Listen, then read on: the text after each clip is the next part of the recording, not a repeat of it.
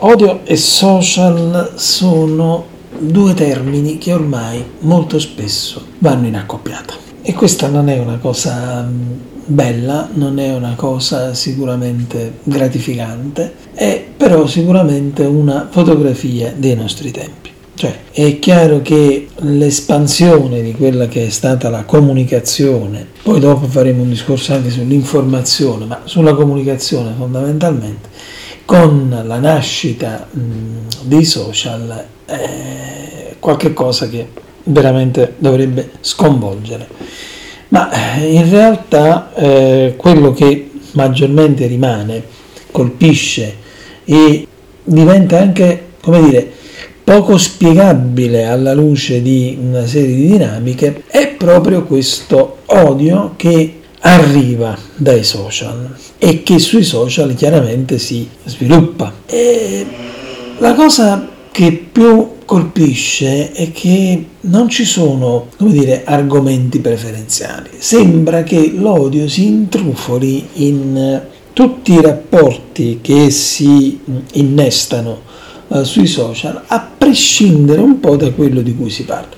Certo, ci sono argomenti come quelli politici, come quelli di genere o cose più o meno simili che eh, sicuramente catalizzano molto odio. Ci sono quelli sportivi, ci sono quelli calcistici che sono altri argomenti che sicuramente sono dei fenomenali catalizzatori di odio, ma l'odio traspare anche quando eh, si discute, non so, di cantanti, di musica piuttosto che di eh, ultime tendenze o quando si parla di personaggi. Quindi questo diciamo è un'azione abbastanza trasversale. Certo, ci sono poi eh, determinati soggetti che sul web diventano proprio, come dire, attrattori preferenziali di, eh, di odio. Sicuramente i eh, personaggi politici, le personalità della politica che si attirano addosso gli strali di chi è di parte avversa. E ora noi lo diciamo quasi come se stessimo raccontando una cosa normale, ma questo normale non è assolutamente in nessun, eh, in nessun senso.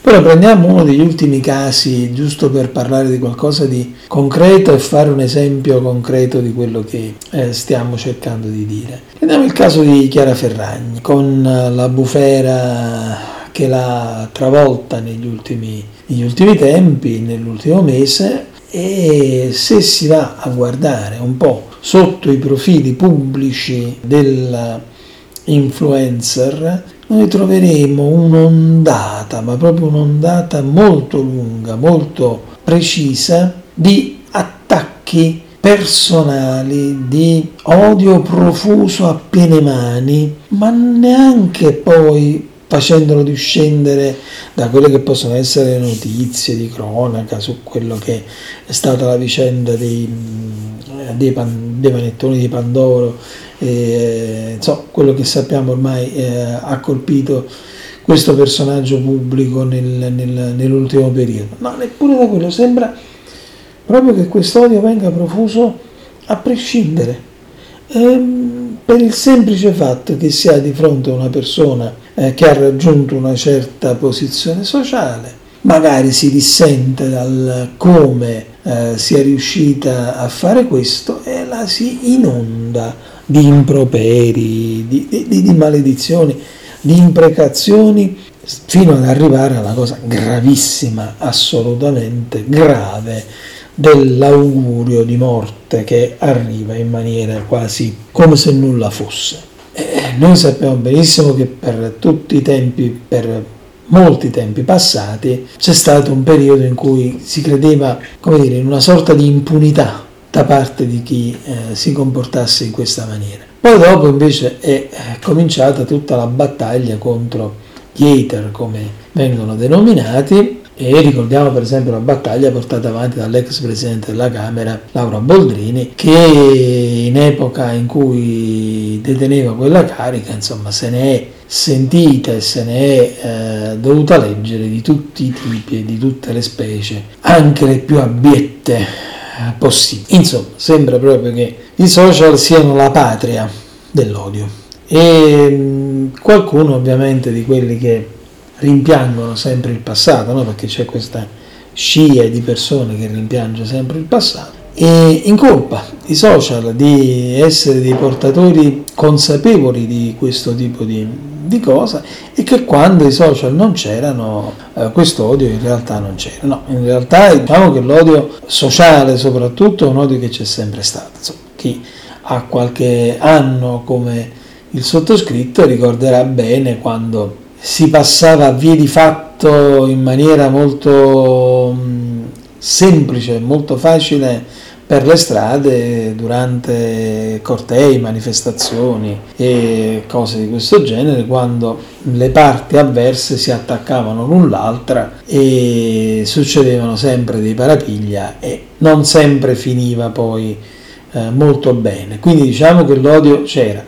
Come eh, amava dire un eh, grandissimo letterato esponente della letteratura italiana del Novecento, è solo che in quel momento erano come dire delle beghe da bar dello sport no? e rimanevano nel bar dello sport, se erano beghe politiche rimanevano nell'ambito di quel corteo, di quella manifestazione ma comunque questo odio dato dalla contrapposizione c'è sempre stato e ci sarà sempre. Il problema reale del, dell'odio, uh, dell'odio, social è eh, che qui ci vuole un'azione uh, che porti a un grande cambiamento culturale. Purtroppo però il cambiamento culturale, secondo noi, eh, non può prescindere da un momento di repressione. Eh sì, perché mm, quando si è arrivati a dei livelli, come dire, così incontrollabili,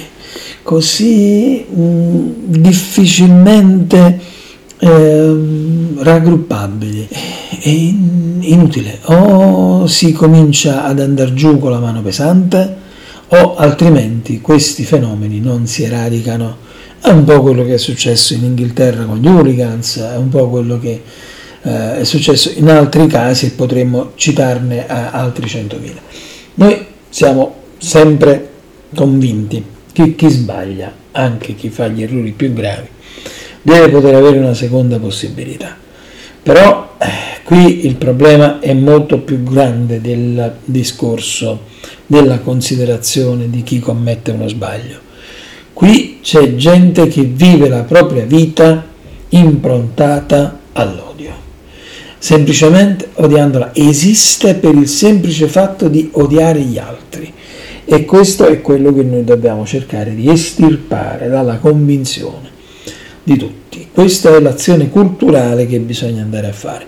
E come la si può fare? Solo ed esclusivamente, almeno inizialmente, con deterrenti molto forti.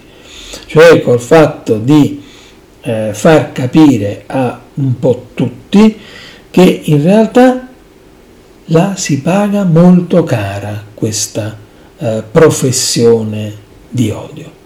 Poi non basta agire in questo senso sugli utilizzatori, ma dovrebbero fare un bel esame di coscienza e dovrebbero mettersi in riga quelle mega società, quei megaliti che ormai sono i social da Facebook a X a Instagram, agli altri, ma soprattutto quelli dove si catalizza maggiormente questo benedetto odio.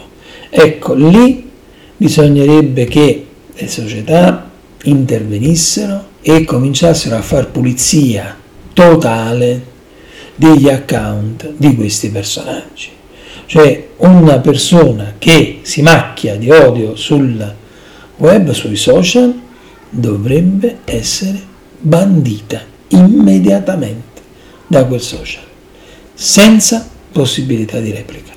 Purtroppo sappiamo benissimo che stiamo dicendo una cosa molto grave, ma se non si interviene in questa maniera, se queste società che fanno profitti miliardari sul giro che c'è attraverso i social non decide di mettere un freno, parte il fatto che da qui a qualche anno si autocondanneranno a scomparire, perché è chiaro che l'odio stesso se le mangerà, si mangerà gli stessi social. Quindi questa è una cosa molto, molto importante perché libertà, ed è vero che la libertà è fondamentale, ma la libertà non deve mai essere liberticida, perché la libertà, la mia libertà, deve essere sempre quella che finisce dove inizia la tua libertà. Quindi attenzione, questo fatto che tutti ormai sono convinti che sui social si possa dire tutto